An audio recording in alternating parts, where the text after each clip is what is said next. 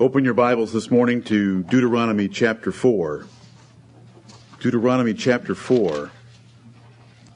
I want to preach a simple message to you as your pastor to convince you and to encourage you and to establish you against being moved away from the hope of the gospel or ever compromising anything you know the Word of God to teach.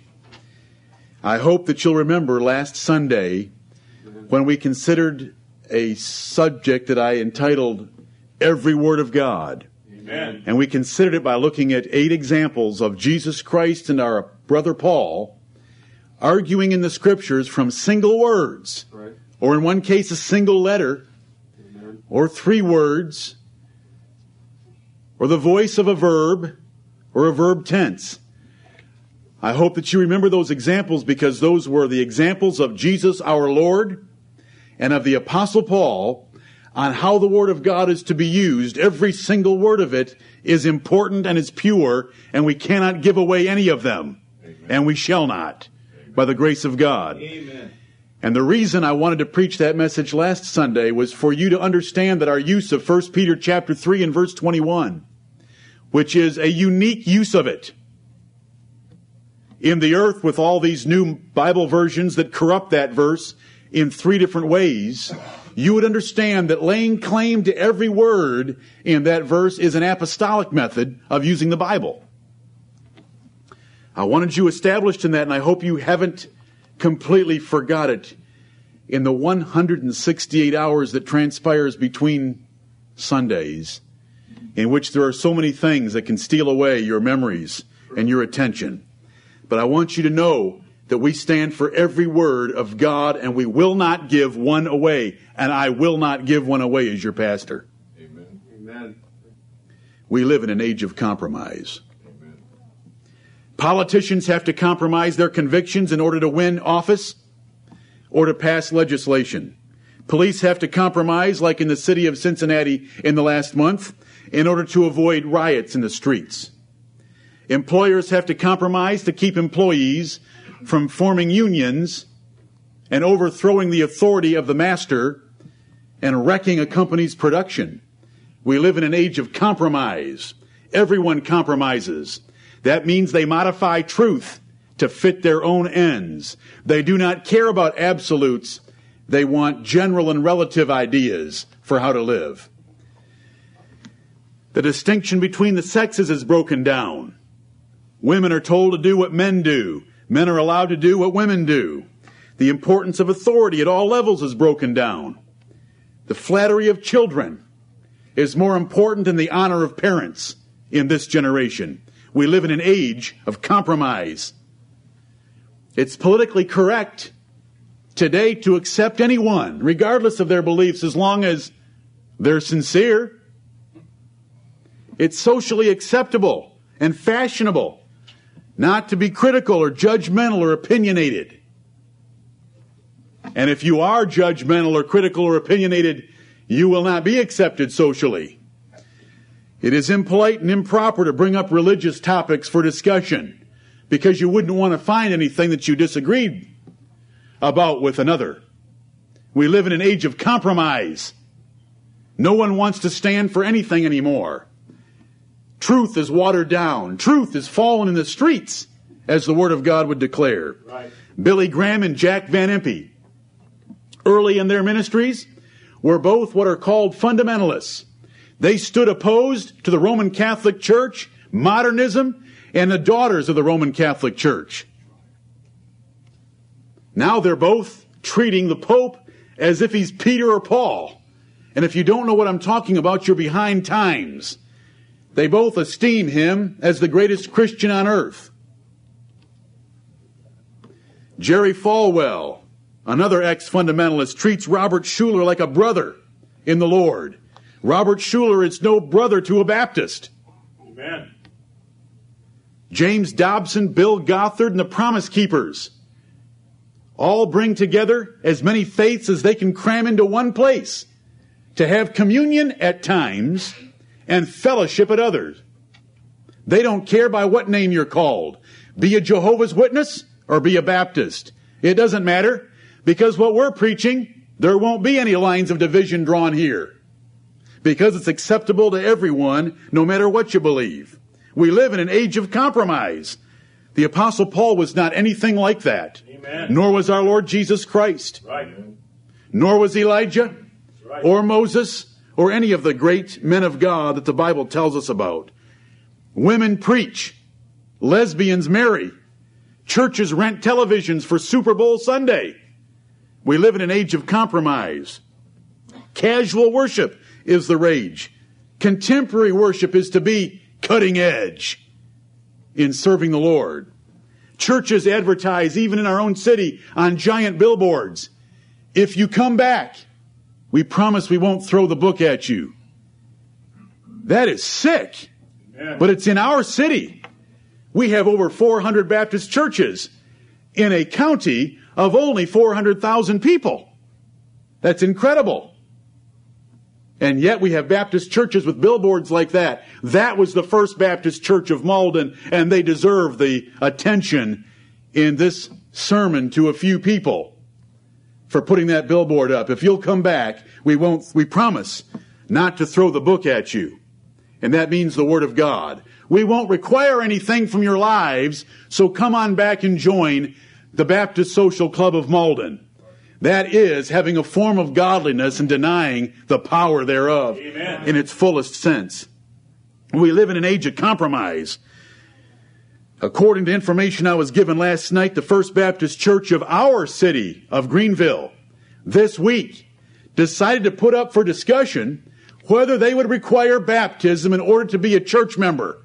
Right. The First Baptist Church of Greenville. Not that they'll require any mode of baptism, but is baptism required for church membership?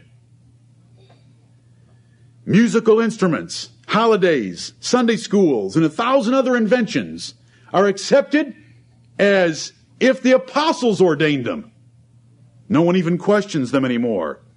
They say we have to modify the message in order to meet the masses. The truth is, they're modifying the messages to multiply the money. Right. It's very simple to watch them. Satan is almost won, my brethren. Jesus Christ said when he was on earth, he said, When the Son of Man cometh, shall he find faith on the earth.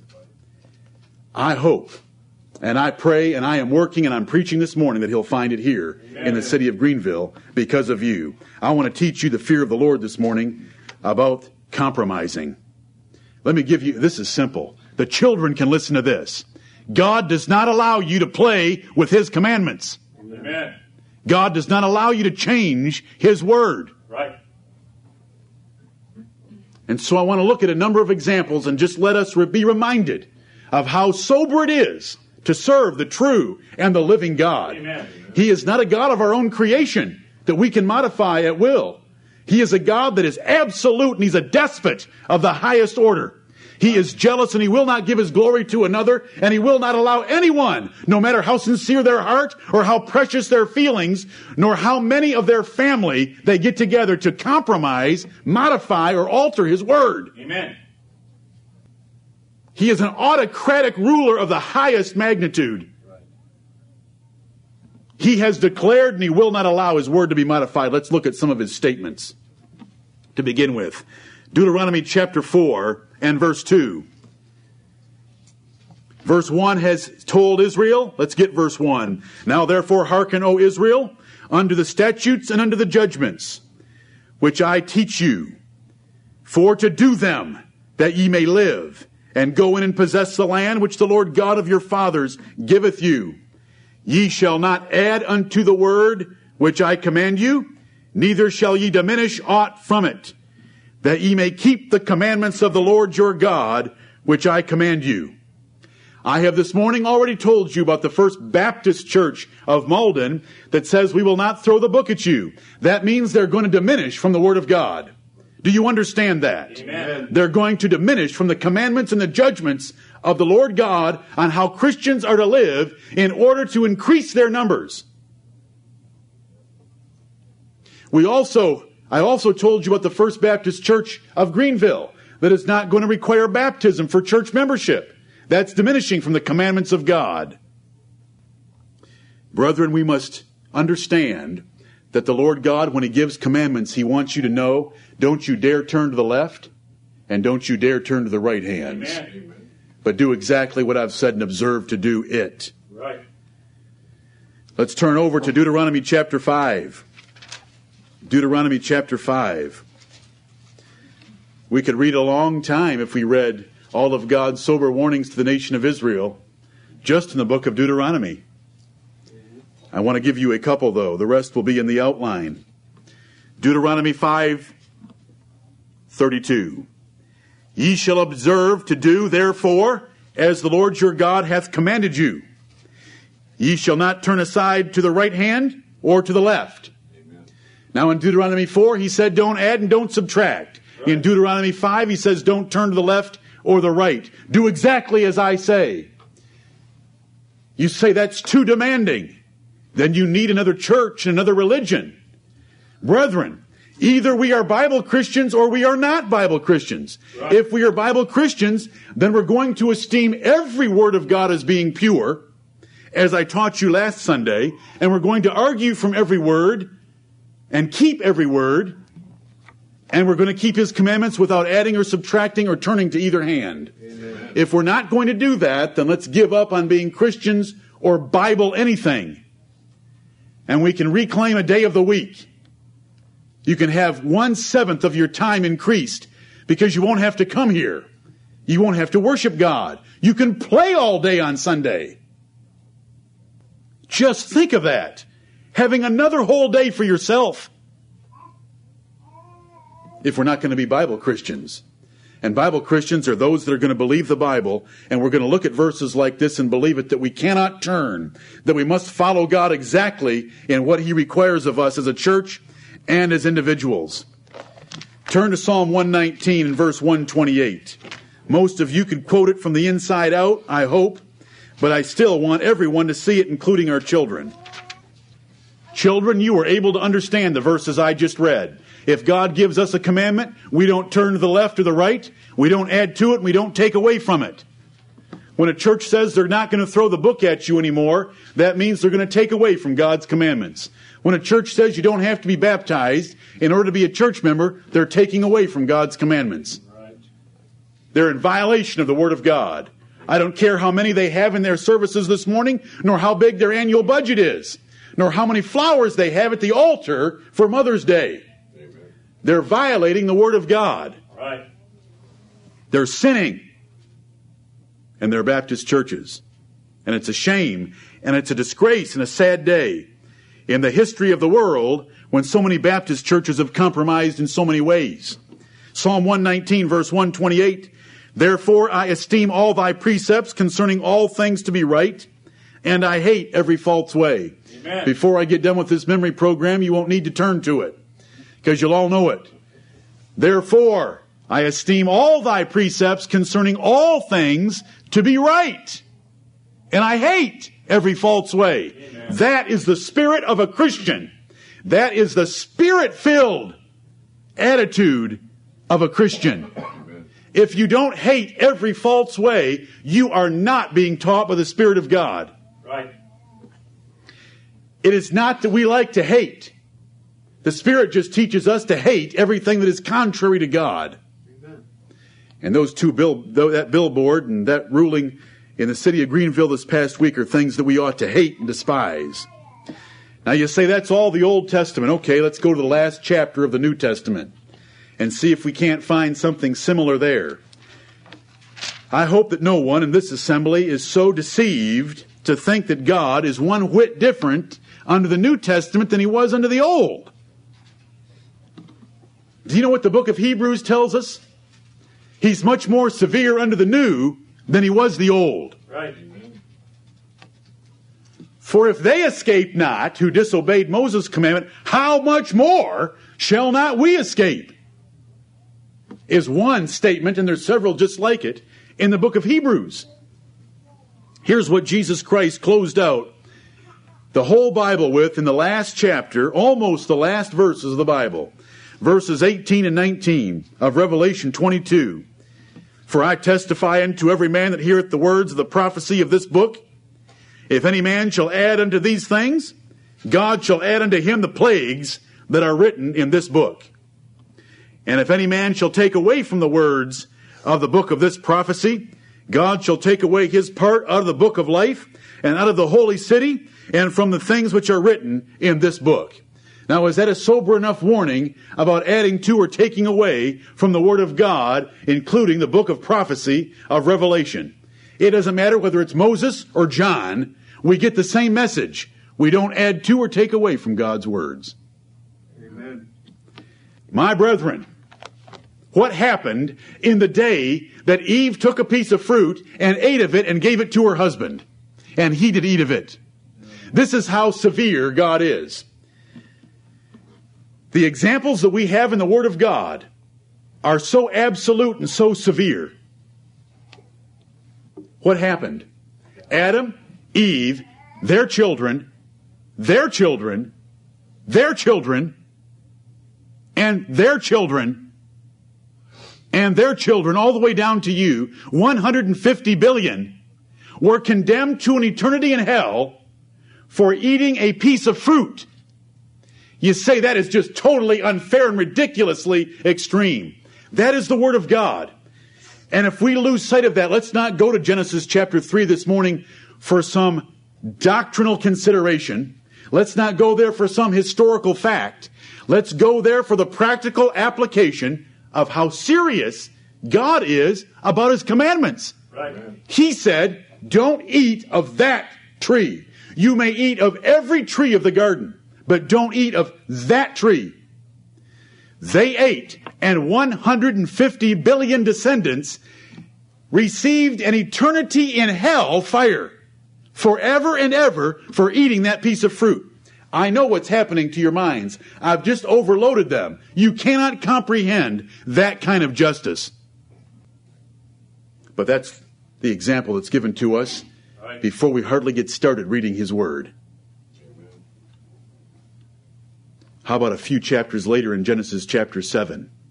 How many living things that had breath in their nostrils survived the flood outside of the ark? None. Men, women, boys, girls, babies, old people, every animal, whether it was a pet or ready for the slaughtering house, drowned in the flood. God suffocated them to death with water because they were evil. This is how much God hates sin. They sinned, this is the consequence. Not only was there eternal damnation waiting for them, but He wouldn't even let them live out their lives in peace, and He didn't even take them peacefully from natural causes in bed. He suffocated them to death with water. Come over to Genesis chapter 9. Genesis chapter 9. Children, you can stay with me today. Just keep turning in your Bibles. We're going to look at examples of how serious it is to worship God. It's serious. You don't play around with the living God. He's given us His glorious word for which we ought to be incredibly thankful. Yep. Every single verse of it and every single word of it. Genesis chapter 9, verse 22. And Ham, the father of Canaan, one of Noah's sons, saw the nakedness of his father and told his two brethren without. And Shem and Japheth took a garment and laid it upon both their shoulders and went backward and covered the nakedness of their father. And their faces were backward and they saw not their father's nakedness. And Noah awoke from his wine and knew what his younger son had done unto him. And he said, Cursed be Canaan. A servant of servants shall he be unto his brethren. And he said, Blessed be the Lord God of Shem, and Canaan shall be his servant. God shall enlarge Japheth, and he shall dwell in the tents of Shem, and Canaan shall be his servant. An entire race of people, whether you make it a national race or a racial race, make it any race you wish, because that's not my point. My point is one man compromised the honor and respect due to his father when he was lying naked in a tent, and God judged all of his descendants. Right. Do you know what Israel did to the descendants of Canaan? Wiped them out, man, woman, child, utterly. For what? Just a little compromise. Surely it wasn't that bad. Surely Noah could have just whipped his son. Couldn't he have just whipped him? This is the word of the Lord with example after example of how serious it is. Right. I have preached to you in the last year about the golden calf, so I'm going to pass it. I've got so many that I could be here for hours and days, but I'm just going to give take one Sunday. Just once, because I want to remind you that compromise is not accepted by God. Right. That son made a choice when he went in that tent and saw his father naked. He may have gone in that tent knowing his father was naked. We don't know the details. God doesn't give them to us. And speculating on the details will cause you to miss the lesson. Right. The lesson is compromise in a matter like that is enough to damn all of your descendants by the judgment of God. Look at Leviticus chapter 10. Leviticus. I know when, though, when you're reading through your Bibles every year, if you do that, and I commend those who do and encourage those who don't that they ought to, by whatever means you use to get through it, there is some profit in the book of Leviticus. And I want to read you one of those examples right now. Leviticus chapter 10. And Nadab and Abihu, the sons of Aaron. The sons of Aaron. Right. Are they related to Moses? Yes. Nephews. Sons of Aaron. Took either of them his censer and put fire therein and put incense thereon and offered strange fire before the Lord. All that means is, is they offered incense before the Lord that was not commanded. When the Bible addresses women in the book of Proverbs as being a strange woman, that means a woman that you're not married to or have any right to. That's a strange woman. Strange fire is incense that God hadn't commanded, which He commanded them not. It was strange. It was something they had worked up themselves. It was an innovation. It was a modification. Right. It was something new and exciting. It was so much better than the old way. The people will love this, and we love it. And don't you feel good about it already, brother? Yes, I do. We are worshiping God in such a better way than that old fashioned, stodgy way of Moses and Aaron. And there went out fire from the Lord and devoured them, and they died before the Lord. Can you all read that verse? Amen. Can nine year old girls read that verse? Leviticus chapter 10 and verse 2? Fire went out from the presence of the Lord and devoured them. Now, how well did God take to their innovation and their modification? Strange fire. Did they have the right to the office of priest? Oh, yes. Were they at the right tabernacle? Yep. Yes. Did they, did, does God like incense? Yep. Does he like fire? Were they ordained? Yep. Were they trying to worship God? They weren't doing it. It doesn't say they were doing it before an idol. It was to the Lord, but they didn't do it the right way. And fire came out from the presence of the Lord. Brethren, we live in a time where what I'm preaching right now as if a man was in quicksand. And the more he struggles, the more he sinks. Because you don't have a clue about such a God unless by faith you listen to these words. Amen. We live in an age where compromise is constant. Modifications are made on every hand. Inventions abound. You can't imagine a God being this strict because you've never met anyone else this strict. You've never seen a king that's strict. You've never had a teacher that's strict. You haven't had parents that are strict. Because when was the last time you saw a stoning for disobeying your parents? This is hard to understand. But by faith, you must humble yourself before the Word of God and realize if God has commanded us something, we are not going to change it. Amen. We are going to defend it and we will die for it. Right. God helping us. Dying for it is easy. Living for it's the hard part. Right. Look at this. Moses said unto Aaron in verse 3, Moses to Aaron. Now wait a minute, brethren. A man's just lost two of his sons. Do you think Moses came over and put his arms around him and said, I'm so sorry, brother? I want, look what Moses said. Right. Moses said unto Aaron, This is that the Lord spake, saying, I will be sanctified in them that come nigh me, and before all the people I will be glorified. And Aaron held his peace. Aaron did not say a word. Moses called some men to come and pick those two bodies up and haul them out of the camp. And then, then an edict was ordered there is not to be any grieving for these two men. There is to be no sorrow shown because they offered strange fire before the Lord. Strange fire before the Lord. Right. But it's the Lord's church. Doesn't matter if it's the Lord's church or not. You don't know if it's the Lord's church anyway.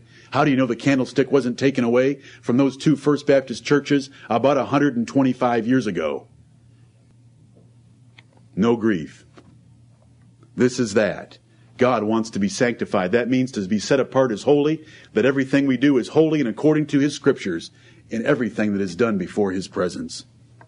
Numbers chapter 14, 10 spies came back. Numbers chapter 14, 10 spies came back, and they said, The land is beautiful. We agree with Joshua and Caleb, but it's too hard. There's giants there, and we were as grasshoppers in their sight and in our own sight. And so they didn't take the land that God told them to take. And so while they stood there, when they got done, and the people agreed with the ten spies, God simply sent a plague to destroy the ten spies in the spot. And then God said, I'm going to kill the rest of you over the next 40 years because you wouldn't do it with my timing. They said, We repent. We've sinned. They put on their swords and they went up to take the land of Canaan. But God was no longer with them because he had sworn in his wrath, You shall not enter into my land of rest. And he killed every single one of them, except Joshua and Caleb, two faithful men. They compromised. They wouldn't take the land of God when God told them to take it, and they all died for it. Numbers chapter 16. Numbers chapter 16, Korah thinks it isn't fair for Moses to be the leader of Israel. Listen to his words. His words are spoken in almost every church in the world at one time or another. Korah gets together with Izhar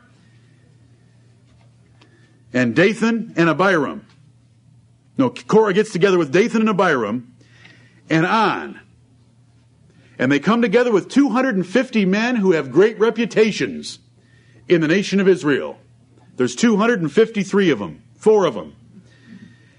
And they gathered themselves together against Moses and against Aaron in verse 3 of number 16 and said unto them, Ye take too much upon you, seeing all the congregation are holy, every one of them, and the Lord is among them. Wherefore then lift ye up yourselves above the congregation of the Lord? We're holy too. We've got the Spirit too. What are you doing putting yourself up over the Lord's people? The whole congregation is holy. Why are you acting like you have the right to teach and to dictate terms? We're holy too. You take too much on yourselves. It happens in every church from time to time. Deacons love to say it. Deacons love to say it. Deacons love to remind a pastor that they have the Spirit too. It's just that the Spirit didn't give them any gifts, is the problem. It's a, it's a shame that words are ever spoken like this. Let me tell you how God dealt with the problem. He didn't bring out an ordination certificate and say, See, I've chosen Moses. He just opened up the earth so that it swallowed Korah and Dathan and Abiram and their wives and their children. And the Bible wants you to know their little children. Right. And their animals and their pet dogs and their kitty cats all were swallowed alive by the earth and fire came out from his presence and devoured the 250 men. Right. My point is not to defend the ministry this morning. I'll do that when that's called for. My point this morning is God doesn't allow compromise. Amen. Those words are spoken in every church.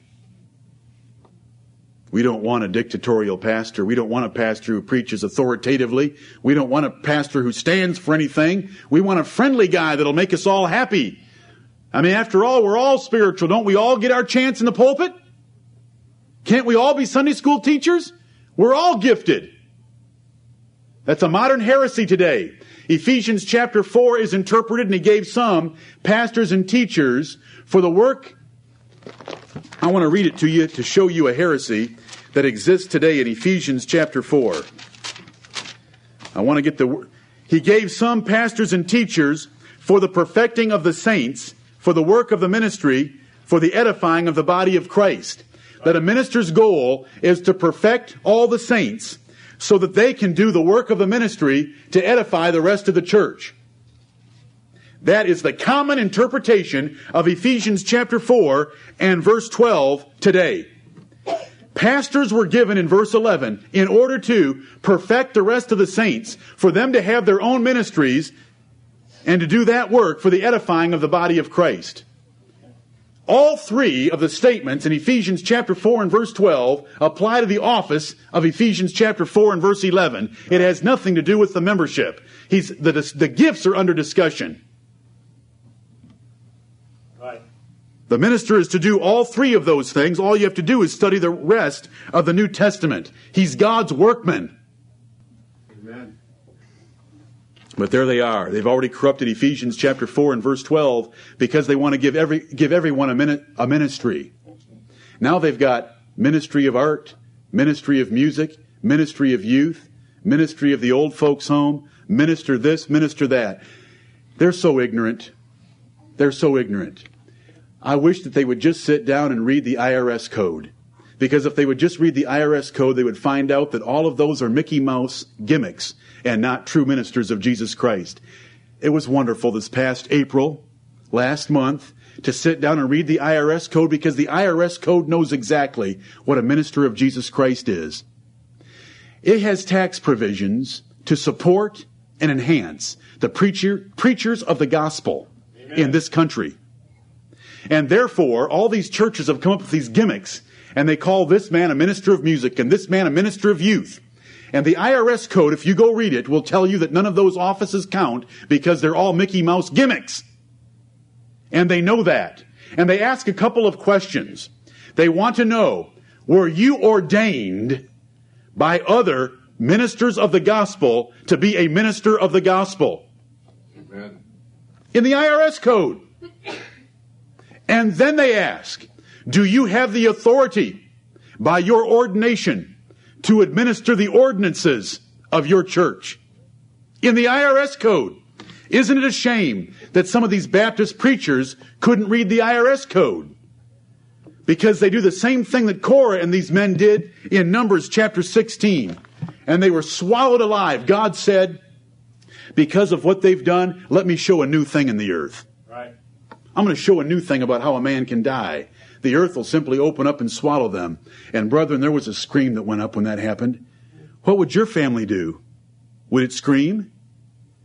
It says the whole nation of Israel ran away as fast as they could because of the screams that were coming from those that were falling into the abyss that was opened by the mighty hand of an absolute despot named the living and true God Amen. who does not allow compromise with the officers he puts over his people. Do you know what happened the next day? Hmm. Israel began to murmur and grieve over the 254 that had been killed. God sent a pestilence straight out from his presence that killed 14,700 of them. You can read it in the rest of Numbers chapter 16. Right. And if it wasn't for Moses and Aaron begging for their lives, the Lord would have destroyed them all. Turn to Numbers chapter 15.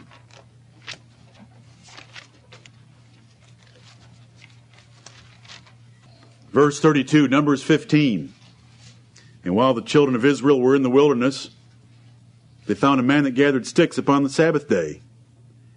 And they that found him gathering sticks brought him unto Moses and Aaron and unto all the congregation. And they put him in ward, because it was not declared what should be done to him. A man was picking up sticks on the Sabbath day. Come on, brethren. He was just picking up sticks on the Sabbath day. And the Lord said unto Moses, verse 35, the man shall be surely put to death. All the congregation shall stone him with stones without the camp. And all the congregation brought him without the camp and stoned him with stones that he died, as the Lord commanded Moses. This wasn't hid away in some secret chamber of some prison in Oklahoma, Indiana, Texas, Florida, anywhere. This was done in the open, and the whole congregation stoned him to death because he picked up sticks on the Sabbath day. Right. God does not allow compromise with his commandments. I am his ambassador. I am warning you about the terms of living in his kingdom. Right. He doesn't allow compromise. Numbers chapter 21. Numbers chapter 21. Verse 4 And they journeyed from Mount Hor by the way of the Red Sea to compass the land of Edom. And the soul of the people was much discouraged because of the way. And the people spake against God and against Moses. Wherefore have ye brought us up out of Egypt to die in the wilderness? For there is no bread, neither is there any water. And our soul loatheth this light bread. They complained about manna, sent from heaven. Verse 6 And the Lord sent fiery serpents among the people, and they bit the people, and much people of Israel died. Do you like snakes or not? Do you like biting snakes? Do you like fiery biting snakes? Do you like fiery biting poisonous snakes? How many people died? And much people of Israel died because they murmured against their conditions. Lord, help us. There is no compromise with this God. And if you think he's different today, may I remind you that Jesus Christ is the same yesterday, today, and forever. Amen. How do you think he'll ever hold the final judgment? Some people sound like he's going to be forced to it. The final judgment is his greatest glory because it's going to manifest his wrath and his power on the vessels of wrath fitted to destruction, and it will manifest his glory and his mercy on the vessels of mercy afore prepared unto glory. It's his greatest hour where he will display to the universe his magnificent nature. Don't think he's changed. Turn to Joshua chapter 7. Oh, I can't go there yet. Numbers chapter 24. Numbers 24. What do they call fornication today? Isn't it called making love? Yep. It's called that in the Bible too. By strange women and whores. It's called making love. Numbers chapter 24. Numbers 25. Excuse me, Numbers 25. Verse 1 And Israel abode in Shittim, and the people began to commit whoredom with the daughters of Moab. They were making love. They were falling in love with the daughters of Moab. They were all excited. They were having a wonderful time. Look at these wonderful neighbors of ours. My son's found a wonderful girl. She's lovely. And the Lord said in verse 4 Take all the heads of the people and hang them up before the Lord against the sun, that the fierce anger of the Lord may be turned away from Israel. Take all the leaders of this people and hang them in the sun, that it might turn away my anger for their lovemaking, their whoredom, their fornication. And so they did it. And then there was a man, when I've told you the story of Phinehas before, when I preached to you a sermon entitled Righteous Indignation Amen. against sin, Phinehas went into a tent and he stabbed through a man and a woman who were committing whoredom, and the Lord stopped the plague. And the Lord blessed that man forever. He didn't compromise. The rest of the congregation stood there weeping. What's there to weep about? When there's love, when there's whoredom going on. Right. There isn't any room for it. May God help us to be as Phinehas. Amen. In Joshua chapter 7, God said, Destroy the city of Jericho and take nothing. A man named Achan took a few things. What happened to Achan? He confessed. Isn't that good enough? As long as you confess your sins or your faults, won't the Lord have mercy? Won't He cover compromise? Sometimes He will. Sometimes He won't. You say, I thought there's forgiveness in the blood of Jesus Christ. Oh, there's forgiveness in the blood of Jesus Christ, but that doesn't mean he still won't take your life. What did they do to Josh, to uh, Achan? They stoned him and burned him. Who'd they stone and burn along with him?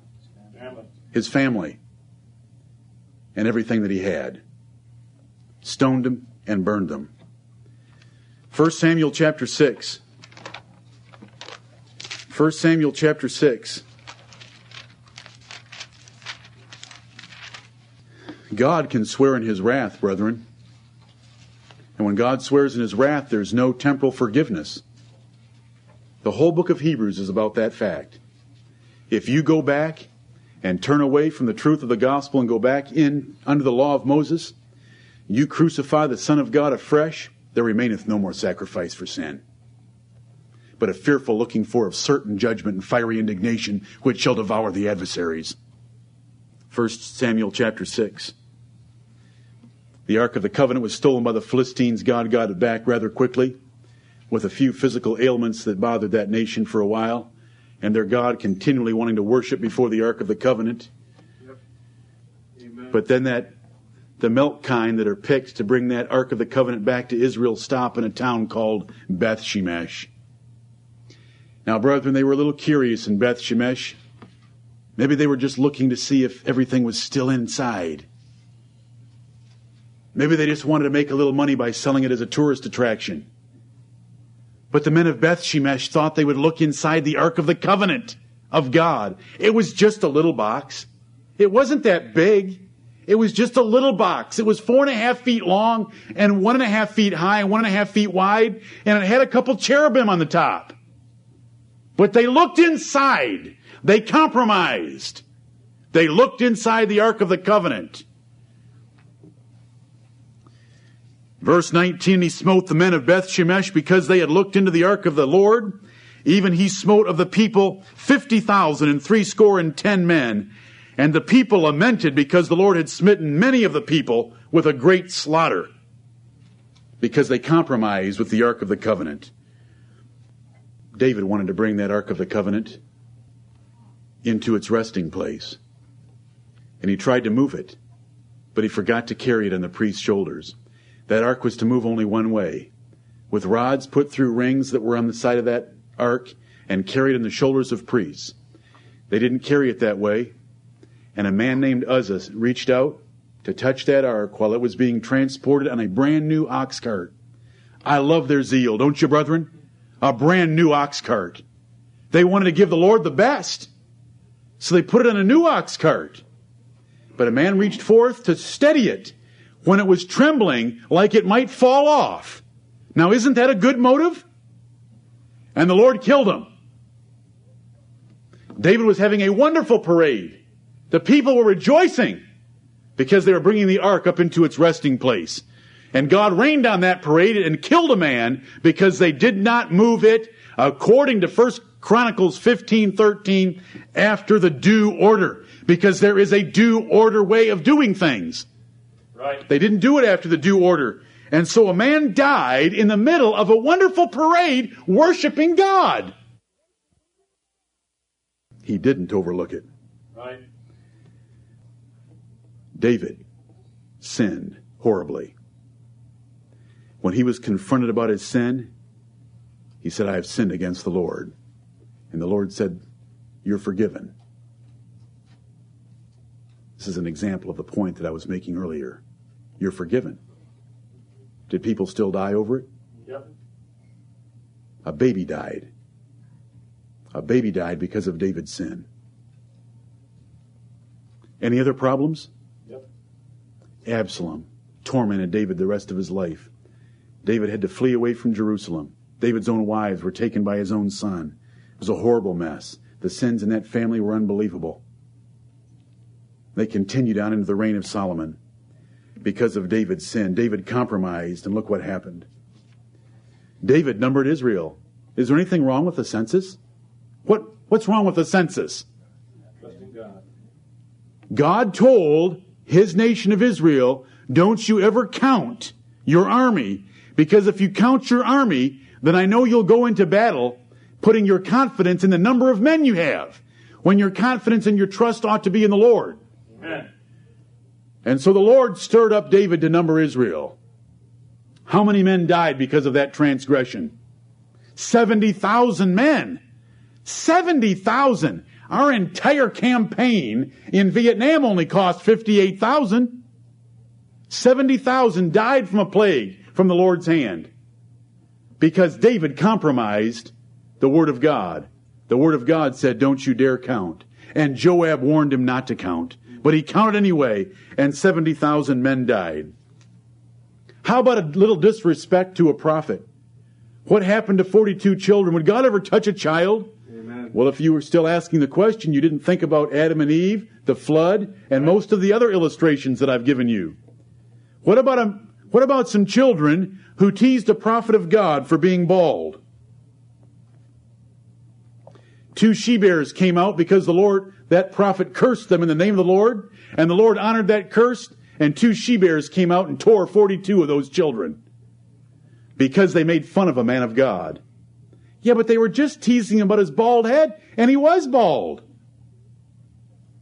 42 children were torn by two she bears. Turn to Second Chronicles chapter 26. Second Chronicles 26.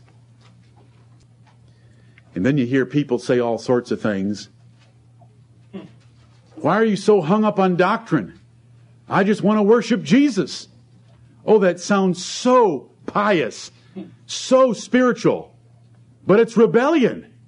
It's rebellion because Jesus is worshiped by obeying his commandments. He said, if you love me, keep my commandments. Right. He didn't say, if you love me, get excited about me. He said, if you love me, keep my commandments. But they'll say, why do you get so hung up on doctrine? I've been to your church and I just couldn't feel the Spirit there. I'll remind them that two weeks ago we had a visitor here who said that I gave him Holy Ghost goosebumps. Brethren, I wanted to call the man that ordained me and tell him about my progress in preaching.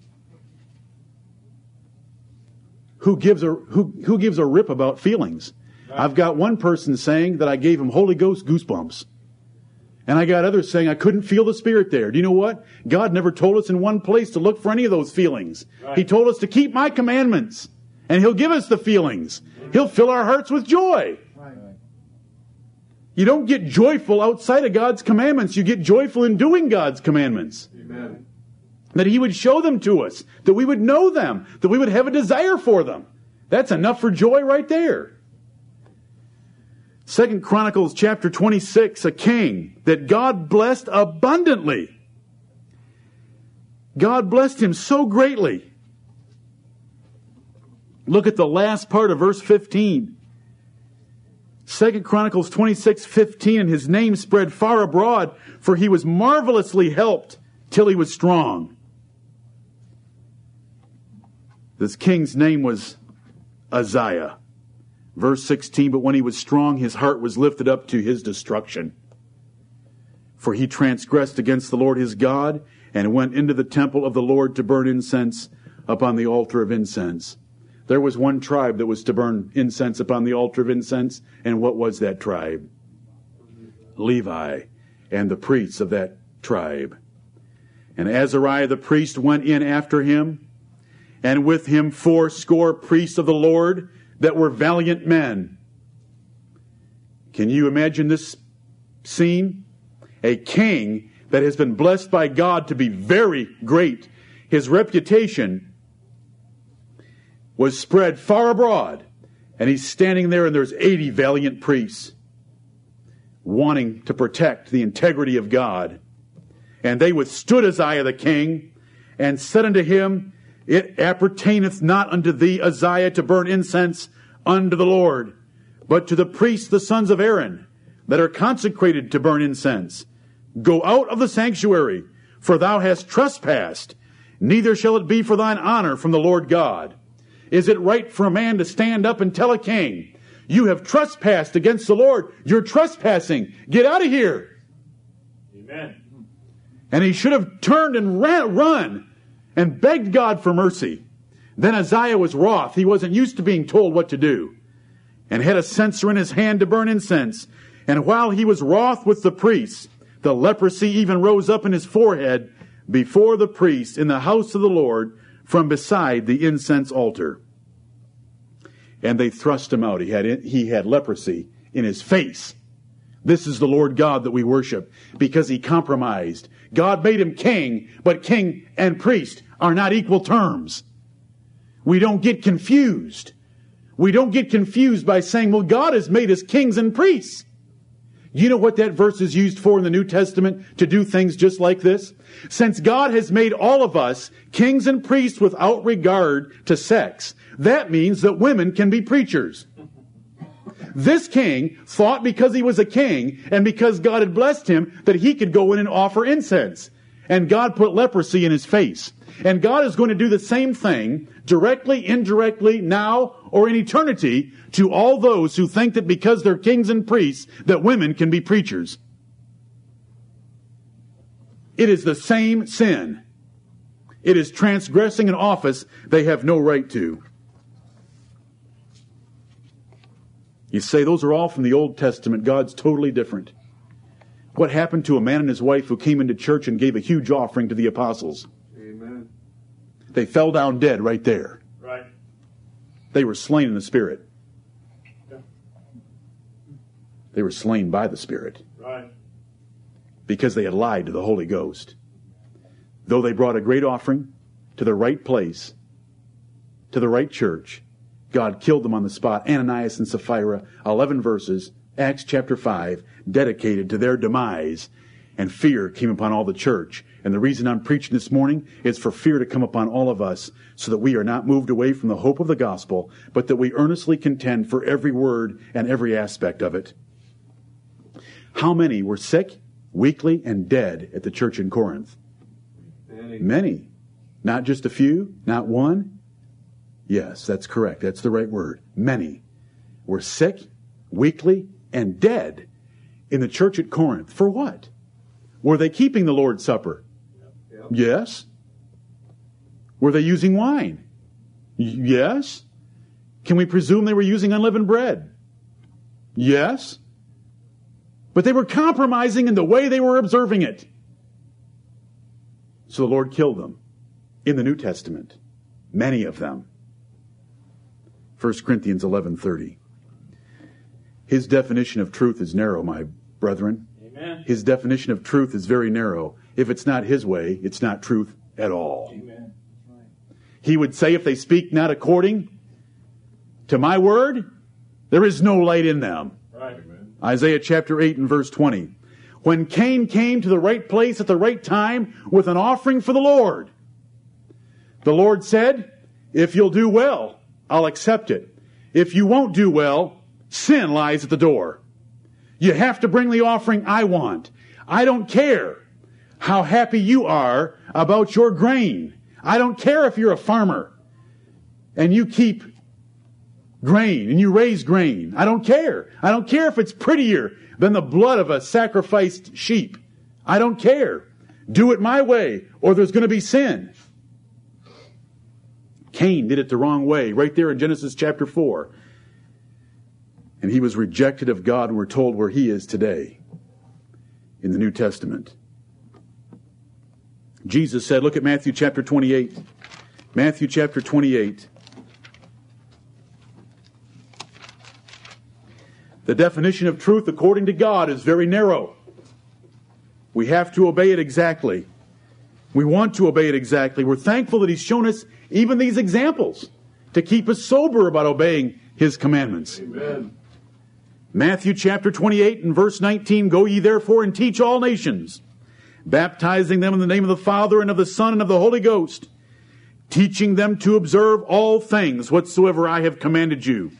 And lo, I am with you always, even unto the end of the world, teaching them to observe all things whatsoever I have commanded you. Those words don't allow you to add or to subtract. Right. You must teach everything, all things, and you must teach the things that he did command.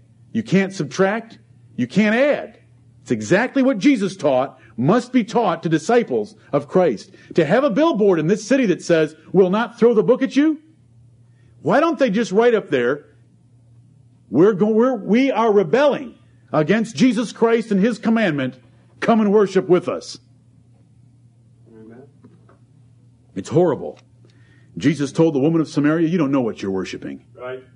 She said, Well, the Jews say that worship's supposed to be in Jerusalem. Jesus said, They're not going to be worshiping him there either. For the Father seeketh such to worship him that worship him in spirit and in truth. Amen.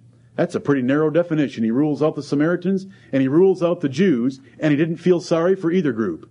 He said the Father is seeking true worshipers that will worship him in spirit and in truth. Jesus said, I am the way. I am the truth. There is no room for any other Mohammed or Mahatma Gandhi or anyone else in this universe. Right. There's only the Lord Jesus Christ. He is totally central and there's nothing else. I am the way, the truth, and the life. There is no compromise with any other group that has anyone else that even competes with him. There is no salvation in any other name under heaven given among men whereby we must be saved, but the name of the Lord Jesus Christ. Amen. Look at Galatians chapter 1. Galatians chapter 1. Amen. It's so tempting, brethren, to want to compromise. It is so tempting. It is a weakness of our flesh that wants to water down the gospel enough to get those that are close to us into fellowship with us. But as you can see from the Word of God, close doesn't count. Right. A lot of those men were close. They were worshiping the Lord. They had the right office. They were bringing a sacrifice. Ananias and Sapphira had the right Lord, the right apostles, and they were bringing money. But close doesn't count. Galatians chapter 1 verse 8, but though we, or an angel from heaven, preach any other gospel unto you than that which we have preached unto you, let him be accursed. This is the apostle Paul. If you ever hear anything different than what I've taught you, let him be accursed that preaches it, even if it's me. Even if it's an angel. Because he says in verses 6 and 7, I marvel that ye are so soon removed from him that called you into the grace of Christ unto another gospel, which is not another, but there be some that trouble you and would pervert the gospel of Christ. Right. It's not truly another gospel because it's not a gospel at all, it's a perversion. But if you hear anything different than what I've preached to you, let him be accursed. And in case you missed it in verse 8, as this letter was being read in the churches of Galatia, he repeated himself in verse 9. As we said before, in verse 8, so say I now again, here in this verse. If any man preach any other gospel unto you than that ye have received, let him be accursed. This is where we must stand, brethren. Right. We cannot modify anything. And if the Lord shows us more, we'll not modify it. Amen. We'll keep all his commandments that he shows us. Amen.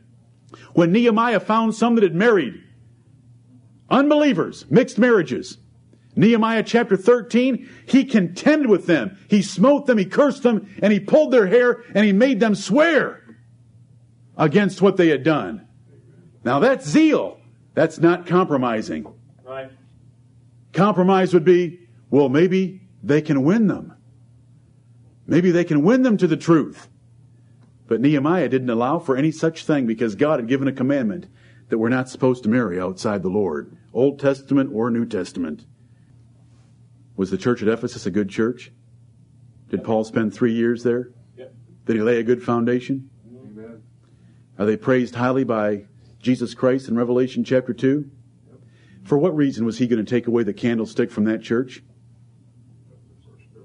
They left their first love. You mean all they did was compromise their passion for Christ? And he would take away their candlestick? Yep. That is the Lord Jesus Christ. Look at Philippians chapter 3. Philippians chapter 3. My favorite passage at the present time has been for a couple of months. Philippians 3 8 through 21. He is telling us how what kind of a spirit and ambition we ought to have in our Christianity toward pursuing Jesus Christ.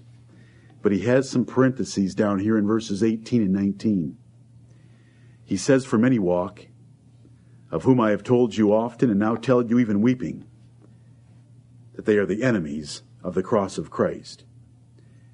Now, is he talking about the Jews out in the street that hated Jesus Christ? No. He's talking about members of the church at Philippi and members of the other churches of the New Testament. Many walk. I've warned you about them many times, and now I tell you about them again, even weeping, whose end is destruction, whose God is their belly, and whose glory is in their shame. And what's the real definition of these enemies of the cross of Christ? Who mind earthly things. Right. Wow. You'll, you'll have opportunity to hear those words again in the not too distant future, but I hope you heard them this morning. The God of compromise doesn't allow us to be enraptured with earthly things. And it's amazing how our little souls will make some earthly things noble and ridicule all the other earthly things that other people do so that we can be justified with our earthly thing. Right. True. If, it, if it's not the all out, soul out, passionate pursuit of Jesus Christ, you are minding earthly things. Right. And you are the enemies of the cross of Christ, and those aren't my words, and neither are they Paul's words, the words of the Holy Ghost. King Saul compromised the commandment of God to utterly destroy the Amalekites, and he didn't do it. Oh, there's so many examples. It's in your outline. And God called that modification of the commandment like rebellion and witchcraft and idolatry. And he lost the kingdom. And God said he would not repent and give it back to him. Though Sam, Saul begged for mercy and Samuel helped him beg. There was no mercy, it was too late. Did you know that to follow Jesus Christ, you have to hate your relatives? Yep. Luke chapter 14, verses 25 through 33. If you do not hate mother and brother, and sister and wife in your own life also, you cannot be his disciple. He does not allow compromise. Right. He wants your whole heart, mind, soul, and strength. I'm almost done. We'll turn to Numbers chapter 15. I want to show you an interesting little characteristic in Israel. Numbers 15.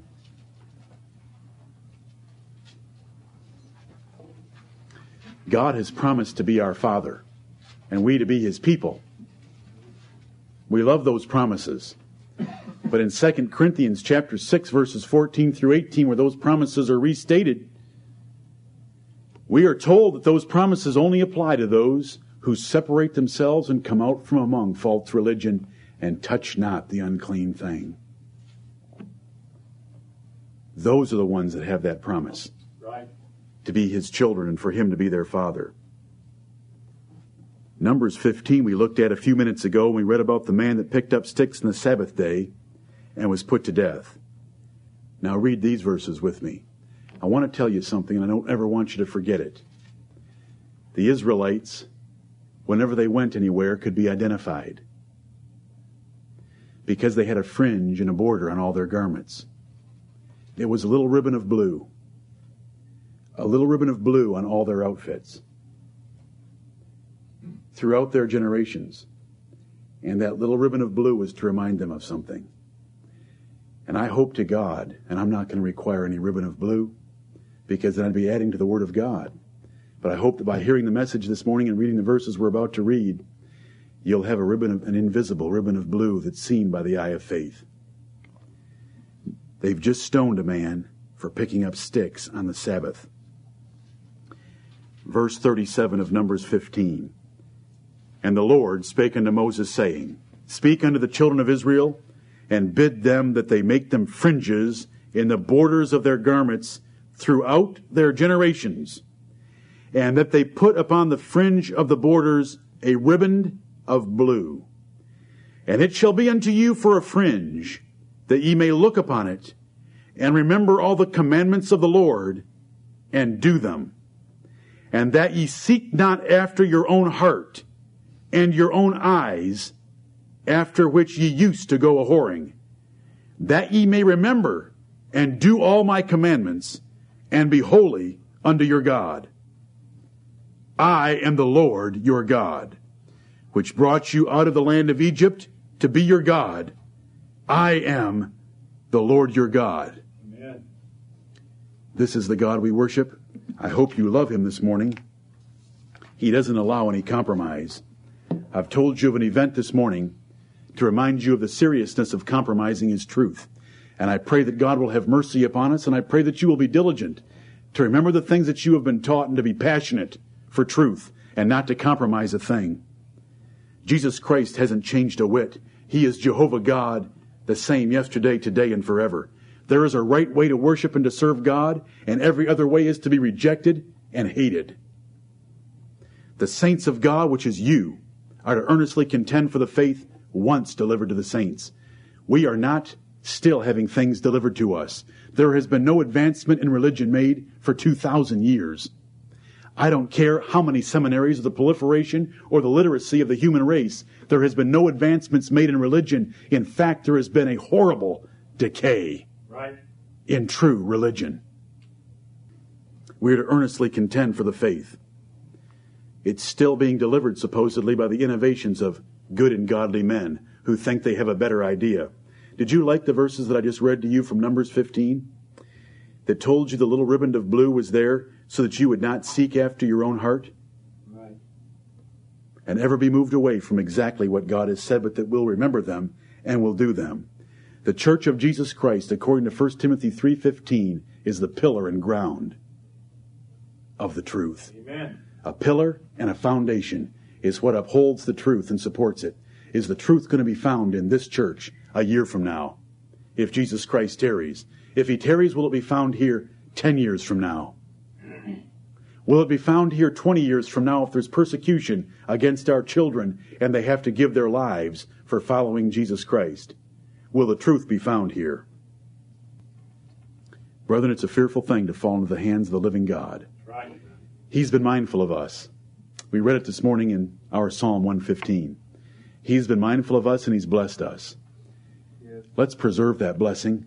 Let's increase that blessing by being faithful to what He's shown us. All I wanted to do this morning was to give you some thoughts that God does not allow compromise under either testament, and so we had better not. May the Lord bless us to be faithful to His holy word and to keep all of His commandments, not to add or take away from them, nor to turn to the left hand or the right hand. May Jesus Christ be praised. Amen.